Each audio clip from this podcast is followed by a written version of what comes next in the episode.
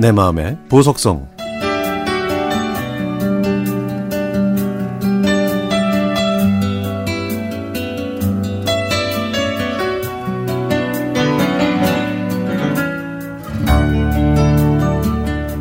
여고 시절을 생각하면 제일 먼저 떠오르는 건 친구들도 아니고 교복도 아닙니다. 바로 뉴키즈 온더 블럭입니다. 그때 제가 다니던 고등학교 앞에 있는 정류장 근처에는 미국적인 느낌이 물씬 풍겨지는 핫도그 집이 하나 있었는데요. 제가 고등학교 1학년 때 친구 두 명과 함께 갔던 그곳에서 뉴키즈 온 더 블락 오빠들을 처음 영접했습니다. 흑백의 뮤직비디오 속에서 예쁘고 여리여리한 미소년들이 아름다운 목소리로 노래를 부르고 있었죠. 그 노래는 New Kids on the Block이 발표했던 두 번째 앨범. 그 앨범에 수록된 Please Don't Go Girl이었습니다. 저는 조 맥킨타이어를 좋아했고 친구는 조던 나이트, 다른 한 친구는 도니 왈버그를 좋아했습니다. 그래서 저희는 용돈이 생기면 틈만 나면 그 핫도그 가게로 가서 New Kids on the Block의 뮤직비디오를 보곤 했죠. 아, 왜냐면요. 그곳은 오직 New Kids on the Block의 뮤직비디오만 틀었거든요. 한 지금 생각해보면은 생각할수록 참으로 신기한 곳이었습니다. 어느 날 저희 셋은 한 명씩 따로 교무실에 가서 머리가 아프네, 배가 아프네, 이런 온갖 핑계를 대고 조퇴를 했습니다. 그리고는 교문 앞에서 다시 뭉쳤죠.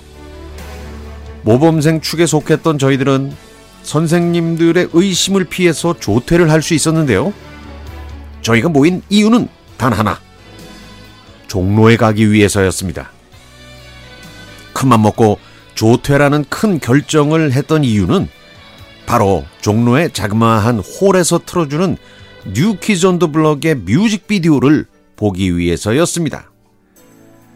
어둡고 좁고 가파르며 길기까지 했던 그 계단에서 덜덜 떨면서 저희는 홀의 문이 열리길 기다렸죠. 앞자리에 앉으려고 일찌감치 자리 잡고 줄을 서서 기다렸고 오랜 기다림 끝에 드디어 불이 켜지고 문이 열렸습니다. 추위에 덜덜 떨던 저희는 입구에서 나눠주는 Skid Row 로고가 그려진 목걸이를 기념품으로 받고 안으로 들어갔습니다. 이때 이 뮤직비디오 쇼를 진행하시던 분은 바로 DJ 김광한 씨였습니다. 하지만 New Kids on the Block의 뮤직비디오를 보기 위해 어쩔 수 없이 그 앞에 다른 가수의 뮤직비디오를 봤어야 했는데요. 뭐 그때 억지로 본 뮤직비디오의 주인공 중에는 Bon Jovi도 있었고 또 Skid Row도 있었습니다. 어이 Skid Row의 뮤직비디오 보고 세상에 세상에 저 남자들은 또 뭐야 하고 감탄했던 것도 기억이 나네요. 긴 기다림 끝에 드디어 New Kids on the Block의 새로운 뮤직비디오가 나왔고 저희는 뮤직비디오를 보면서 소리를 지르고 울고 불고 난리를 치웠, 치렀습니다. 인터넷도 없고 뮤직비디오를 보려면 핫도그 가게에 가는 게 다였던 그 시절을 이해하시나요? 지금도 그 작고 어두웠던 계단. 너무 추워서 서로 부둥켜 안고 꾸벅꾸벅 졸던 모습이 아련하게 지나갑니다.